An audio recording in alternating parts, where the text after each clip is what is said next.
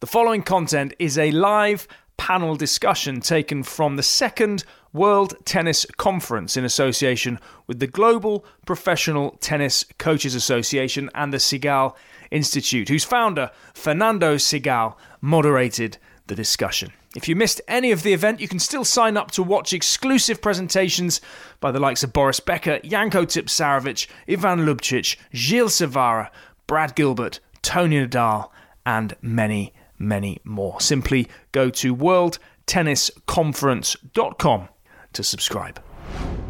Two great leaders in technology and innovation is with us, Ben Le and Carlos Salum. Hi, Ben. Hi, Fernando. Uh, thank you to be with us. And Carlos, uh, good morning. Thank you for the opportunity. Our panel is part of the conference, and remember that you can do questions and our speaker can respond it. Uh, to introduce Ben. Ben Leloup is the Vice President of Player Analytics at the Golden Set Analytics. He heads a team of 12 data scientists and tennis analysts and using the services of uh, Golden Set uh, Analytics uh, with the services they won, uh, helping the players to win more than 14 Grand Slams and many tournaments is a top leadership on the industry. And thank you to be with us, Ben. Um, and let's talk a little bit how we can help to grow our game. Thank you, Fernando. Uh, yeah, thanks for the opportunity. Um, so yeah, so at Golden Set, uh, since the topic of this uh, session is technology and how to use technology uh, to improve the game. Uh, we've been very active doing that in um, the high performance end, right? So top performing tennis players how they can use technology, data to improve their game, um, both with regard to development, uh, obviously, because that's the building, uh, the foundation, as well as then uh, the scouting, the strategy uh, that you employ uh, with that foundation that you put to work in matches. Uh, so, um, and I think one of the interesting challenges that many of us are talking about is how to foster those technologies, those uh, insights from data science at the very top of the game and move that into broader segments to aspiring players, uh, players that don't have a large team, uh, or even very young players and their facilities uh, that they are active in and how to integrate um, those insights uh, from that very top level uh, and have it trickle down um, uh, to other parts of the game and um, and to help develop the game as you mentioned so nicely fernando. And so i think there's a number of aspects to this and i think we are uh, kind of at the point where the entry point of uh, a new interesting uh, phase in the development of tennis players and the game more generally. Um, and let me share a few slides uh, as to uh, what I have in mind here. So um, first of all, what we're going to see now, um, we're going to enter a new stage. Um, I'll show you something from something we have developed uh, but that is being developed by many players in the industry. And um, so, what we will have in a very short period of time, uh, I would say about two years at the most, right? So, again, uh, will trickle down, right? Is being used now by companies like ours, uh, but it will be available more widely uh, in, in the next couple of years. And this point is uh, computer vision, uh, automated tagging of matches using computer vision technologies. Uh, this is with the aid of artificial intelligence that trains the software, uh, software that really trains the system uh, to detect the movement of players, the ball, uh, the court. And this is very important because I think the first really a big point to make is that uh, the reason data has been able to transform the top level of the game is because there, uh, there's enough financial capital at work to um, to basically recoup the investments of data ingestion, right? So this is where it all starts. In order to use technologies to analyze data, you need to have the data. And data ingestion is, you know, affordable for top players in the game, right? Uh, we have, you know, we used to have a team of 12 coders that would watch matches and tag them manually. That's obviously not supportable for uh, even for federations uh, you know, every young player, manual tagging of matches is just not cost effective. So that's the first obstacle that will be removed, right? We will be able to have data, lots of data of juniors, young people playing um, using new technologies that employ computer vision. And so, first of all, we will have data and it will be ingested in a way that is actually uh, doable, right? So, uh, so we will be able to remove that cost obstacle. Now, the second innovation then that will happen, and I think this first line of the story is that data will be plentiful. If you look into the future, the next five years, uh, we'll arrive at a point where having data is no longer an issue. Now, tennis has been slower on that than other sports. Uh, and one of the reasons is because, you know, Hawkeye doesn't release its data for free to everyone, right? Um, and it's, and, and not all players have access to it. There's some costs involved. Uh, but this problem will be solved by really the market and the, these technologies that have been developed in the wake of that. In other sports, they have coordinated. Teams have coordinated to collect data uh, but then in the lower levels, you have the same problem. Now, so we'll have data. The second step of innovation that is going to be crucial is then to analyze the data. And this is the second big part, right? Because the more data you have, the more intelligence you need to analyze it and find out the golden nuggets, right? Because at the end product of all of this technology and data is that we get golden nuggets, right? We get little insights that can tell a coach, okay, you have to steer the player in this direction. This is going to be helpful. And it all, you know, there's a mountain of data and process, but you end up with something simple, an action item that a coach can use, right? That the end result is very simple, but it starts very complex. So the cost element is removed. And then the second part really is, is, is not just processing the information, making sense of it, but also presenting it. And so I think the second um, era of innovation, really, that's going to make a big difference is what we call the interface. So you have data ingestion. Second part is the interface, creating software that presents the insights that allows a coach to look at things and it's intuitive. Uh, they can pick what they want and they can present it to a player right? And then it really becomes because we know all we all our conversations with coaches is if you can convince a player uh, with good visuals and so forth that's half of the story right? Because a player needs to believe that what you're saying is is you know is really the answer to some of the issues the player is dealing with. And so i think that's the second level of innovation. And here uh, obviously this is something that player development coaches have done for a long time uh, but I think what we'll see is kind of an integration of both sides. Uh, so both of this, um, you know, the high performance side with a lot of data, incorporating some of the best development didactic skills and and and and visualizations so i think and that's something we at golden set have done a lot right because we need to give something that a coach has time to look at uh, between two matches and then present to a player in an intuitive way. So I think we'll have some leading technologies that do this and that will be available to federations and coaches. And I think the last, the third innovation is going to be what we call predictive analysis. So using uh, benchmarking, right? So we will have this data ingestion. So now we know what the top 500 players do on tour because at Golden Set we collected that, for instance. But with this data ingestion for young players all over the world, right, where this is captured either through video or through iPhones on the court, we will have more data ever of players of all ages and all levels.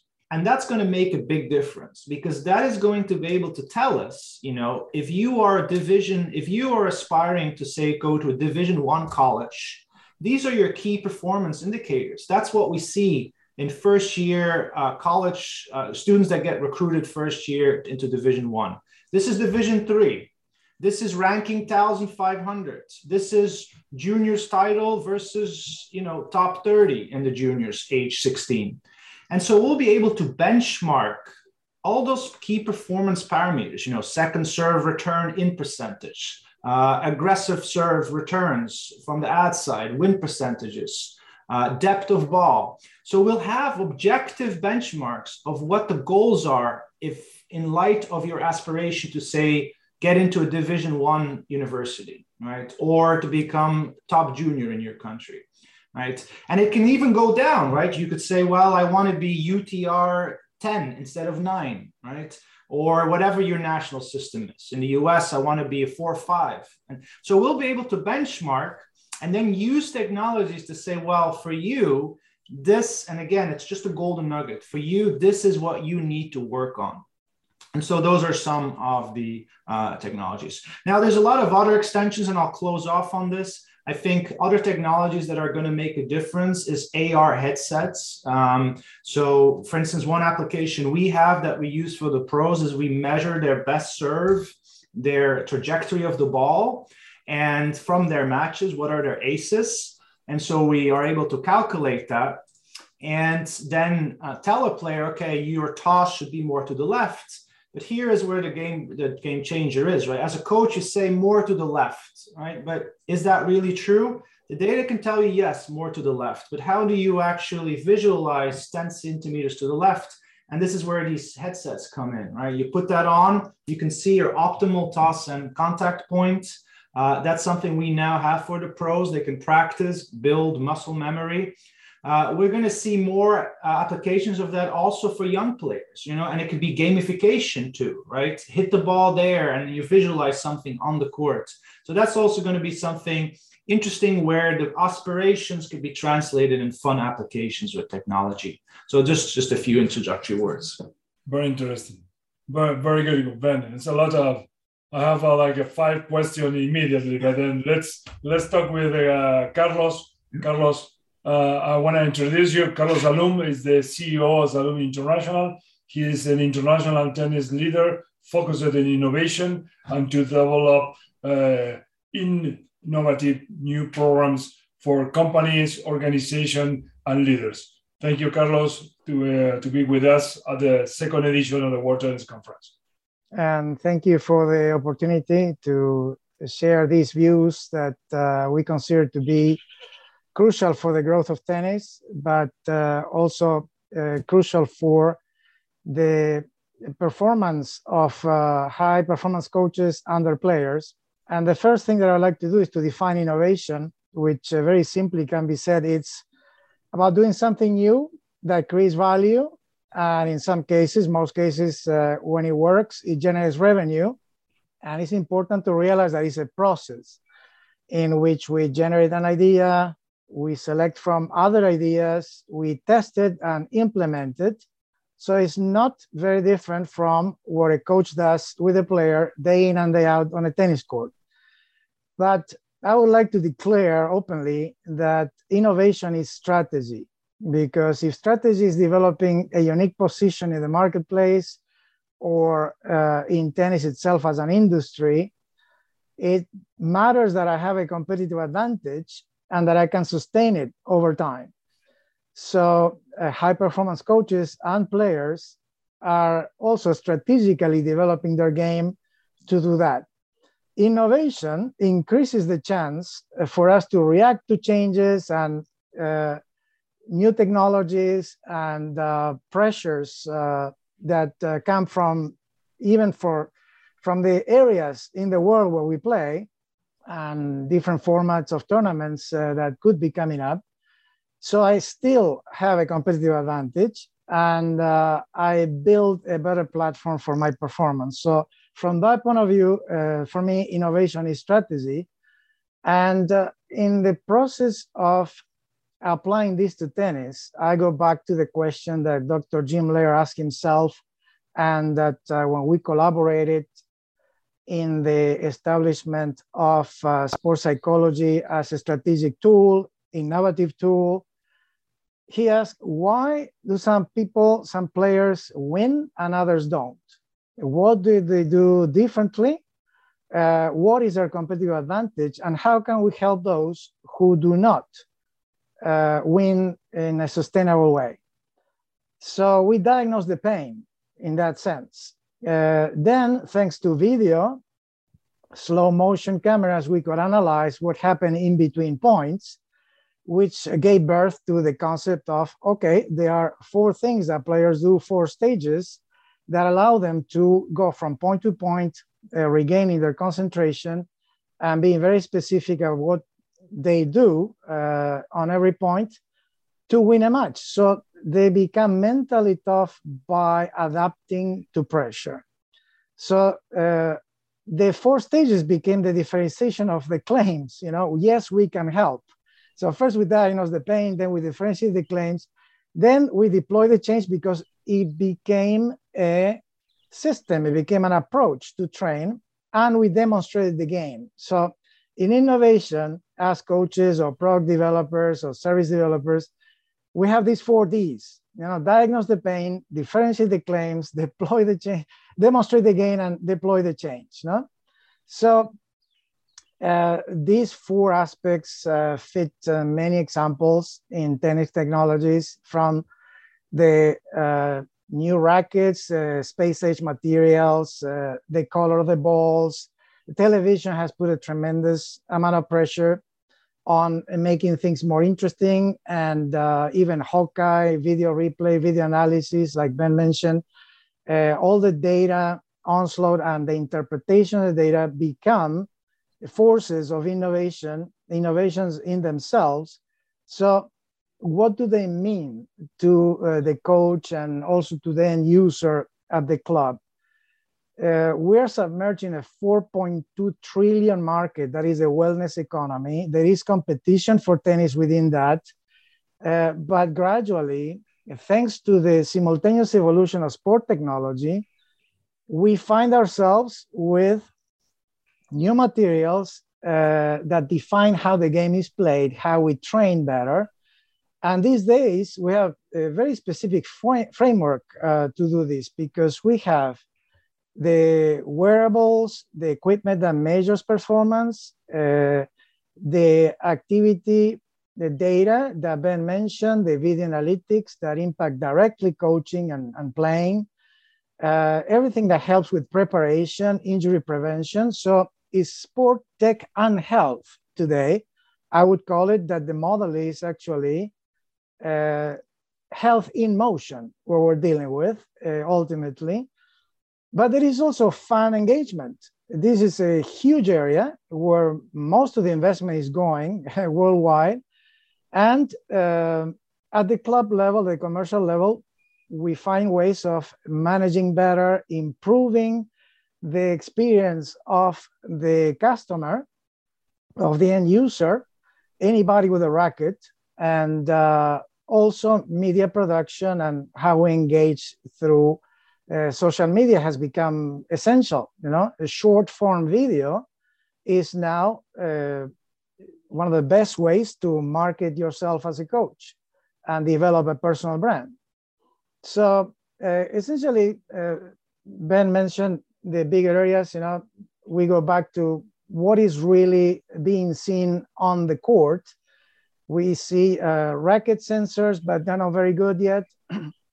the wearables, uh, anything on the wrist that can measure performance and can be uh, the data can be obtained and analyzed. Uh, video analysis seems to be the strongest. I mean, uh, we have the case uh, of Casper Ruud in Norway, that thanks to our common friend Øyvind Sorvald, Director of Education for the Norwegian Tennis Federation, he was able to uh, do video tagging for decades and develop a top 10 player uh, from the onset with technology.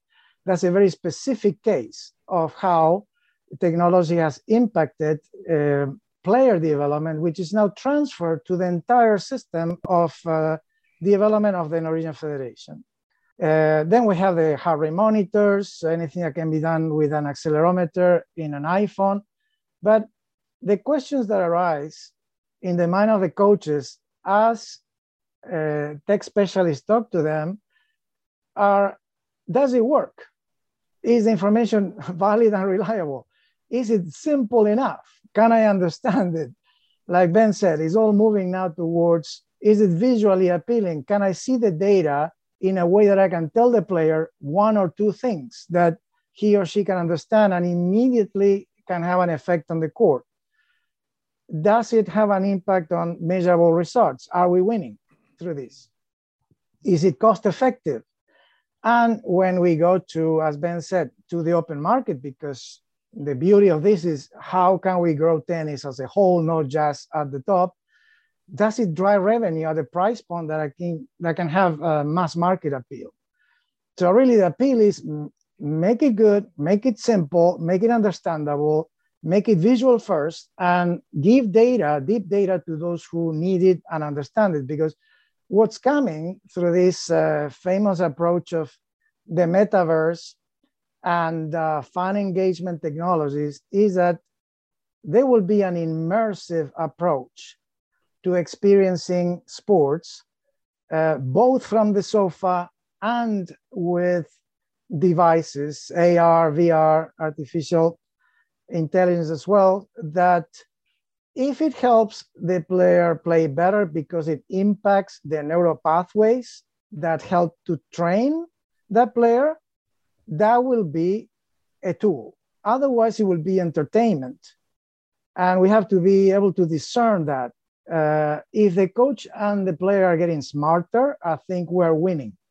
If technology really enhances the experience of everybody who is immersed, even better. And if we reinvent the market, I think that's the ultimate win.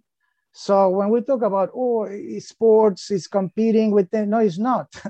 we have to make it not an either or proposition. It should be a yes and, and understand that we are moving towards a digital world and we need to become knowledgeable. We need to be able to ask those questions. Does it work? Is it simple? What's the impact? Um, the investment is definitely going towards uh, these areas. Uh, the pandemic uh, did very little dent on sport tech investments. It keeps growing. Uh, the metaverse is uh, a humongous impulse to this. So I give you two examples. The uh, Fernando and I were working on a concept of digital tennis clubs, and uh, I am part of a project that is digital seats ownership. So imagine the U.S. Open uh, replicated in the digital world, and you can own a seat, and that seat gives you access to specific virtual experiences uh, with goggles, without goggles. You know, uh, it might relate to uh, different other expressions of being in a stadium. Uh, sometimes with tennis concerts uh, and uh, different varieties of innovations. So I think all this is leading the high performance coach to become a better thinker, a more flexible, versatile, creative, and situational thinker that can uh, imagine, improve, so he can inspire and ignite change. Because I think the role is uh, moving to a more specific one. We really need to be on top of the mountain and look from the mountain down to the valley as we're already there. And let me tell you, it's going to be safe because we're testing this and because we're getting results. There are no scams that we will allow um, this is to generate more tennis citizens. If we see uh, tennis fans as citizens and tennis as a real world that might have a replication online, I think uh, we multiply our power. So I leave it with three aspects. As a high performance coach, what are the things I need to start doing what are the things that I need to stop doing? And what am I doing now that works and I should continue doing? But it might involve technology. But more importantly, it might involve that I think differently as a breakthrough thinker. Very good, Carlos. Thank you. Thank you, Barret. A lot of insights, which is integrated what Ben was saying. Uh, we remember that uh, 1873, Major Wingfield did the first patent. Next year will be 150 years ago from the first patent. And the innovation was for the Major Wingfield to put it, everything in a box. He didn't invent the racket, he didn't invent the balls, he didn't invent the net. He put everything together in one box, trying to everyone playing the game on the parks.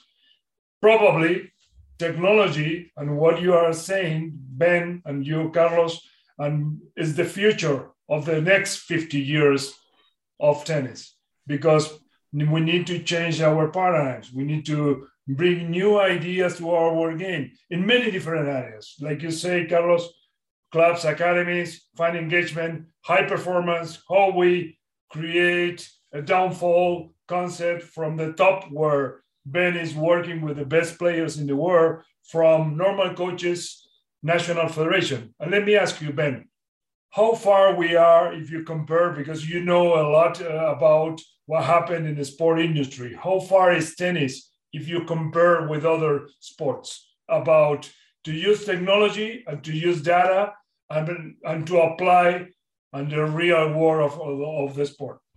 Well, I would say um, at least at the top of the game, uh, it has been behind um, uh, and it is catching up. Uh, but definitely on the organizational, institutionalized level, it is way behind. And there's a reason for that is because tennis as a the professional tennis game is very decentralized, right? So you have ATP, you have WTA, you have ITF, you have the slams that are separate. And so you have all these different tournaments. And so there's not a lot of unity in terms of, like, for instance, in the NBA, you have, and a lot of soccer leagues, right? And football, they have a bunch of team owners and they decide, well, we're, this analytics is good for us. So they put the resources and they share that information. And so tennis has this bit of a, um, you know, a bit of an institutional uh, issue there. So on the pro side, it's been slower, and most of the leading role, the leading role has been taken by a few tennis players that hired uh, companies like ours. Um, and then on a very general level, you have investments by Infosys and SAP. So way behind other sports. Now, on the level below that, say on the club, junior, academy level, I actually do not think that it's that other sports are necessarily uh, ahead of it. Uh, that's not what I've seen. Um, that's moving fast in all sports now, and I think that is because from the bottom, you know, a lot of the development comes from the people that are on the court that are engaged and passionate like all the coaches that are watching these sessions here. They're invested and they all do the very best they can with the technology that's available. And there's no reason to believe that tennis coaches are not any less passionate than the soccer coaches and so forth. So I think all of this is growing, but as Carlos mentioned, the challenge is is it cost effective, right? And so it's the technology that needs to make these things more convenient, right? And, and the technology is affecting all sports at the same time, right? So the computer vision system that I showed, that for tennis, it's actually a little harder than for soccer, right? Because we've developed it, right?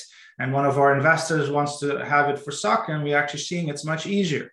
So there are some differences across the sports, but in general, I wouldn't say we're behind. And what's going to happen is that you know, and I want to go back to some of the interesting points Carlos raised, right? So he said, okay, is it going to be worthwhile, right? So, you know, first of all, is it does it work? Yes, it can work, right? We know it works on the pro level, uh, so there's no reason. And the coaches on the pro level are no different than the good coaches at at other level, right? We know that. Uh, if you're passionate and study tennis day in day out, uh, you will be able to under, you know make use of these interfaces.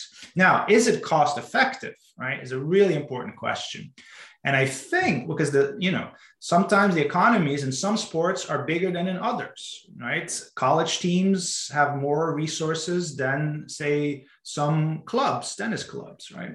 So um, this is where the technology has a big effect because technology becomes its processing power goes up, it advances, there's Moore's law, and things that were really expensive in the past become really cheap in the future, right? And so it will become a lot less expensive to gather information and use it. Now, why would coaches want to do that? Well, it's very simple.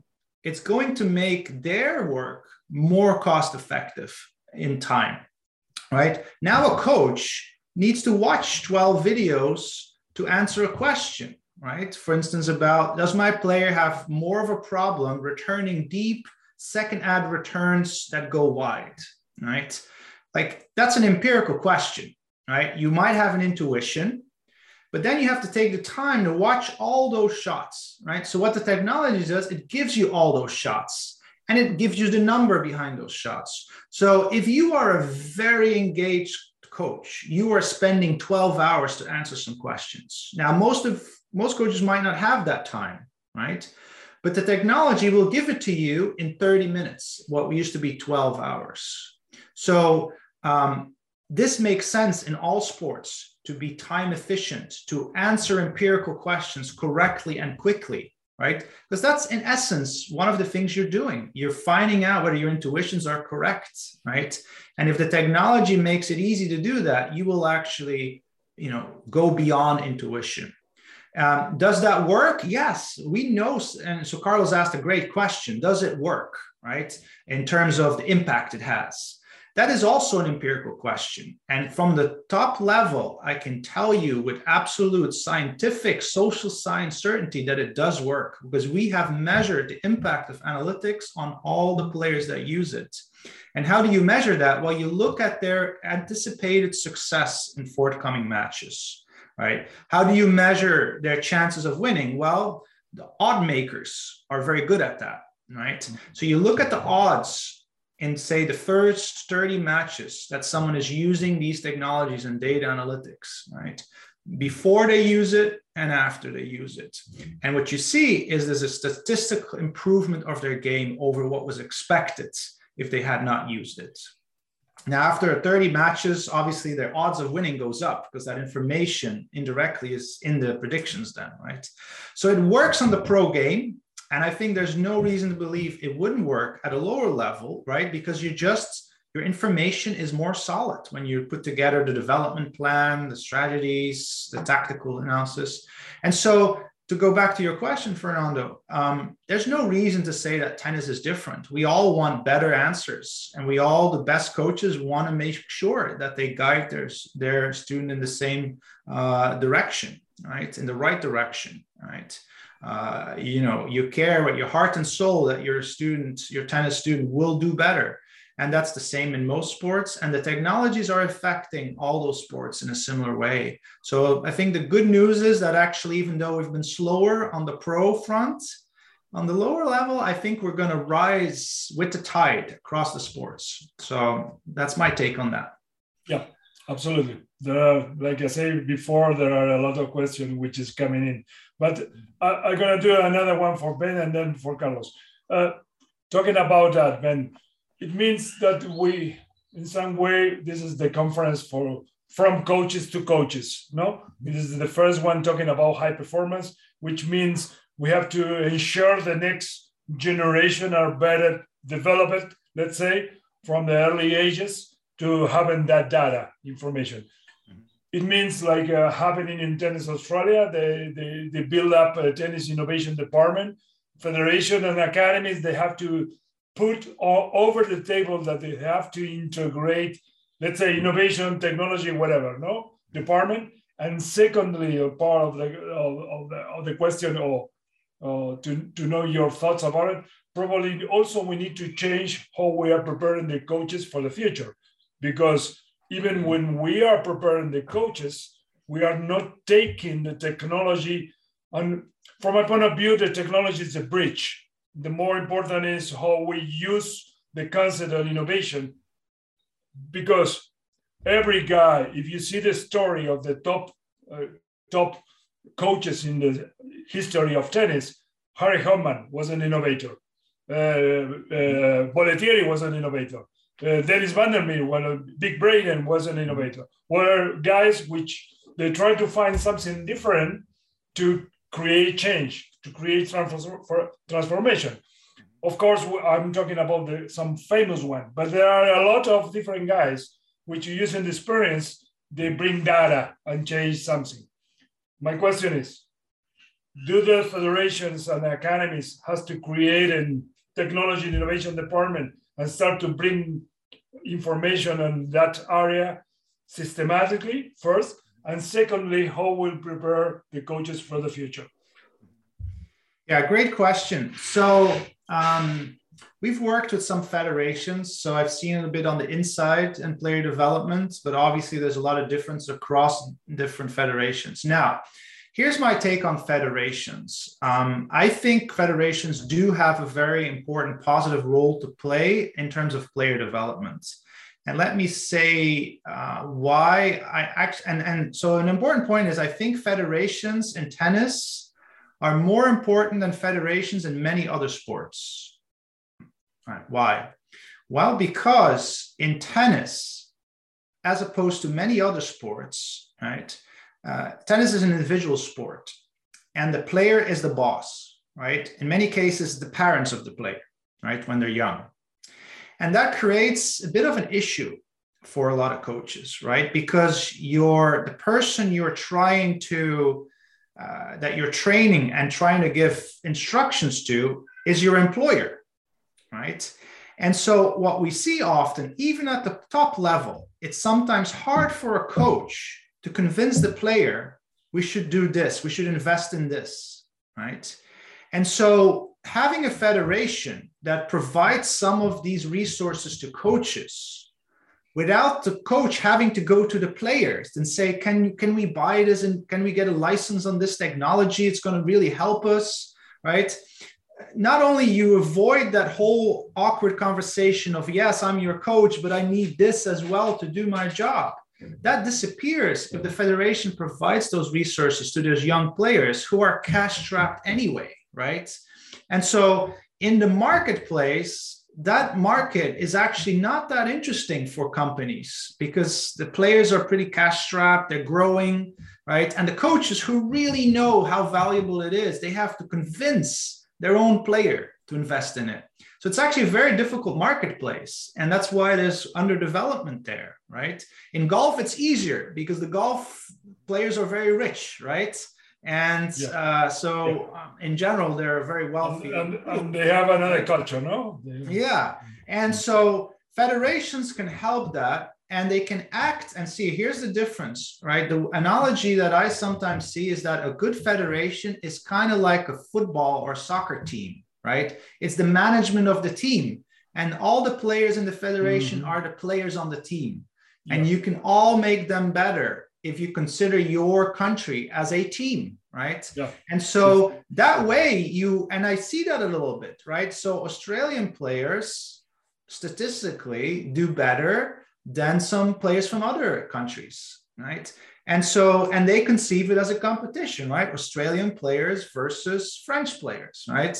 And so, very important role. Now, I do think that when you look at federations, they should focus on the player development, young players, making them better. Once they become professional players, top 200 in the world, don't bother. Like I see examples, things they do for players that are top 30. It's not as good as what is available on the market, things that companies like us do. Why waste your money on that? This player can afford their own services on the market and they will be much better because you need your resources not spread out everywhere. Focus on development. So, yes, a, a very uh, warm and loud yes to that. Federations should uh, take the lead. And what about the coaches? How we prepare the next generation for the next 50 years?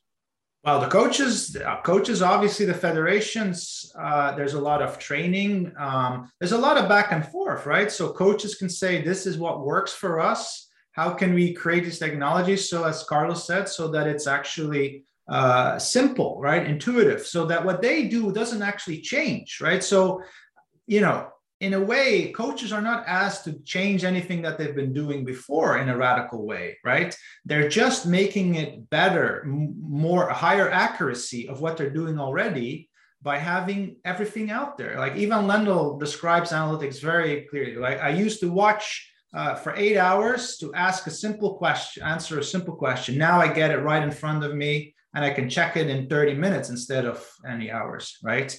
Um, visualization, right? How many coaches are not spending hours trying to get clips and then and creating clips to show a player? You know, the federations will provide those tools so that it's easy and quick to do that.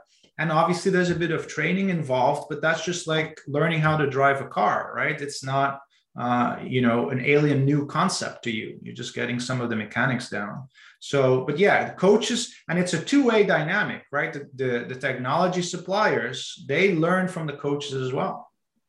Yeah, absolutely. The, the federation has to be the factor, you know, producing a high level of a standard of players, and then mm-hmm. everyone is different. Mm-hmm. Everyone has to create their own pathway. Carlos, talking about because you did uh, work with uh, Jack Groppel, Jim Loehr, and also you did something uh, working with uh, Dennis Van der Meer and the mm-hmm. early ages, uh, working with him. Uh, they they were innovators. They are innovators. So unfortunately, Dennis is not more with us. But anyway, his thoughts and spirit is with us. let me ask you, what about how to prepare the next generation of coaches? You know how to prepare in terms of innovation how to use technology how to apply how we need to change our programs to develop the future coaches um, to face these changes no? I think that uh, particularly dennis van der and Vic Braden were facing at the time a tennis boom and they were very curious personally. They asked questions. They went to people like Ben, at that time, uh, biomechanics experts, uh, video analysts that had stroboscopic uh, film to answer the question how can I teach better and cheaper? Because there were thousands of people coming to their clinics after watching matches on TV, now in color, uh, becoming fanatics, but one had to be very efficient in the use of real estate. Uh, so how can I teach groups better? So the process that they applied first was curiosity. there was a question, you know, I need to solve an issue for my clients, but also socialize them because as they are taking the clinic and after they leave, they need to remain hooked up uh, among themselves and within their communities. So that led to certifying coaches who became missionaries of uh, you know, evangelizing uh, tennis further, but cementing their communities.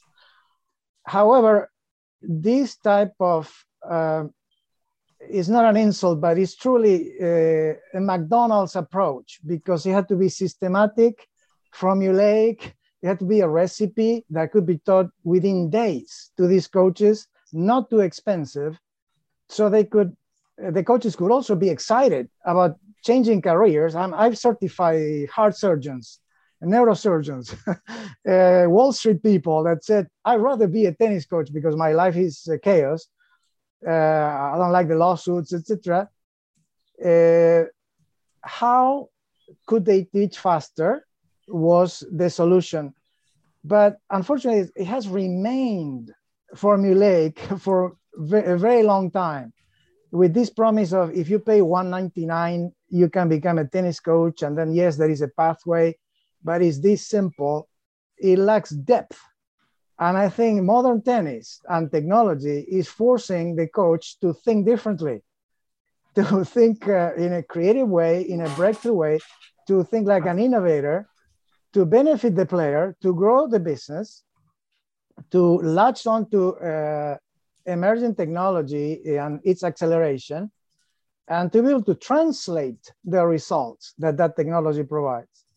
So I think that uh, we have the opportunity to uh, invite uh, the coach of the future to uh, become a better thinker we can guide that process, we can provide the tools, and we can make technology perfectly understandable and practical uh, as if it would be a second racket that they have in their non-dominant hand, you know, mm-hmm. uh, to change the world. Because really, when I mention the word citizens, I mean, tennis changed my life. I think we can share that. uh, we all have that imprint uh, somehow and we can change lives. Uh, a high performance coach is a leader, is a thought leader as well, because by developing a champion that, uh, in the case of Federer, a small country, uh, same as Casper Ruud. Now is inspiring millions. You know, are they going to have achievement, fulfillment, find meaning, and be part of the legacy? The bottom line is in this conference, we're creating a better legacy from coach to coach, but those coaches have to create a better legacy also from parent to child. That's how tennis grows. So I think the, the yeah. mission is clear. I think we have all the tools. No? Yeah, absolutely. Let, let me say something for the attendees. Remember that the second World Tennis Conference purpose, uh, leading by the GPTCA, the SI, and supported by the ATP, is to create growing tennis. You can change your day by day, having the presentation of 63 speakers and 24 more speakers in the panels. All top specialists, all top coaches are bringing information for you. You have to apply in an everyday process you can use. You can stop because you can watch all the presentation for 35 days. You can stop the presentation, take notes, reply, be back again, do it again, because what we want is to support your growth. We the, is the way that create growth. And also remember, you're to receive with your diploma this book, which is the workbook with the 63 speaker top 10 recommendations. This is only precisely like the name. It's a workbook. It's only a guide to inspire you to keep growing, to keep developing tennis. And if you can change 1% per day, you're gonna transform million of lives. That's why it's very important that you can catch the message. In this case, of Ben, on Carlos, but we have 80 speakers, top ones. Never happened in tennis. The be- most of the best one are here to share the information with you, but you have to apply it. Okay, that's the key. A uh, couple of questions more. We have uh, some minutes to go. If someone wants to do a question of uh, the attendees, we will uh, welcome the, the question. But anyway, go into to Ben. How you work, Ben?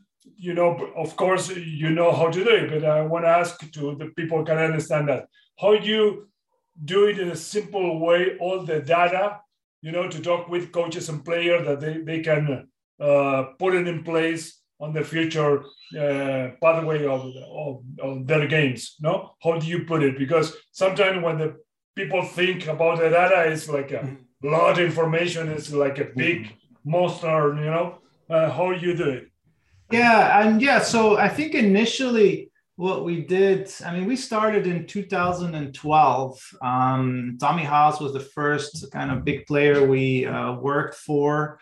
Uh, and he had amazing results, uh, you know, at a very late stage of his career, beating Novak and so forth. And with him, I mean, we had visualizations early on of patterns, so that's very crucial. So visuals with arrows that would say, um, you know, uh, this, you know, I remember he had a match against Almagro, uh, which was the, one of the first matches we provided intel on, and we said, listen, uh, Almagro on second ad break points, 100% ad white to your backhand 100% you know we have looked at 40 matches and we have about 35 you know it takes 40 matches to get 35 ad breakpoint serves on um, and so and all of them were wide so this is a pattern no variation across matches and certainly you as a one-handed backhand right that's what you're going to get yeah. and he ended up and so he ended up winning that match on a tiebreak on an ad point where he knew where it was and even said on ESPN, he knew where that was going. Right? Now, we visualize that with, uh, you know, with a graph with an arrow. Um, but since then, we've moved beyond that to also incorporate video right? And even biomechanics to make it intuitive you know you know this player the running backhand is worse right? And you can you can i mean you can describe that in in words but that's not good enough right? The next step up is visualize it all right? Show it on a court. And the step another step is to actually show it on video with biomechanics often to explain so Diminar uh, has trouble trouble when you take time away on his running backhand, right? I can write that down. Then I can make an image of that showing how much of errors and where they are. And a step from that then is video that shows it happening. And then the final step is say, look, uh, is a screenshot. Okay, look, see, look at this backhand. He just is the prep, is the pronation is taking time away. And so this is what creates the problem with video and a photo. And I think then it's, I think, I think Carlos, I'll let you chime in on this, but I think that's pretty intuitive, right? That's what you want to do anyway. And so we've only done what already exists and but it starts with tables right but the tables is what we call how the sausages are made no one wants to mm-hmm. see how the sausages are made you know uh, leave that to us. Um, and and in and in some point and i say us but that's where it starts right? And the output that's produced right is the visualization uh, with video. And that can be automated too. To a large extent we automate that. So it's not subjective. It's not manual labor um, but yeah, so you try to go with what's worked for decades, right? That's how you present it. And that's our view of the best practices. But um, but Carlos has a lot of experience with this as well. So I'm curious um, on his viewpoint on this too. Yeah. Yes, that's exactly how I experience working, especially with uh, Dennis Van Mm-hmm. I discovered the trove of research that he had in one room that mm-hmm. no one had ever seen. First of all, I cataloged it and put it in order. And it was fascinating because in conversations with him, you know, you could discuss angles and mm-hmm. links, how they move. But on the court, he wouldn't say any of that. He would tell people, do like me, or do like this, or look, a ball with Mickey Mouse on its face hit Mickey on the ear, you know, that slice, you know, yeah. clock face. Yeah. So pedagogy, didactic, yeah. instant, you know, is the key because uh, we respond to patterns under pressure during the point. So we really need to work on those pathways and those patterns yeah. to, to cement the, the gesture and getting in action. So yeah. within that, I think uh, we yeah. cannot make a mistake because really the, the final question that crowns all this is, is it fun to learn? You know, mm-hmm. today the big discussion that baffles me, uh, the, the modern tennis coaches, the current tennis coaches that didn't have the privilege like I had, you know, to, to live all this, for example, they're saying, okay, do you have to learn to play or you have to play to learn? I mean, play to learn forever, you know, but that's the art of investing the technology in the action. No? Yeah. That's why technology can help us to yeah. be to have more attractive our yeah. game for the new generations. Yeah. Then, Carlos, we can talk by hours, but the panel is over thank you very much. And uh, i'm more in this kind of uh, you know information. But thank you ben for all the things that you are doing for tennis. And more you're gonna do for tennis same to you carlos. And uh, you. see you soon. Thank you. Our pleasure. Thanks to you for pleasure. the same reasons fernando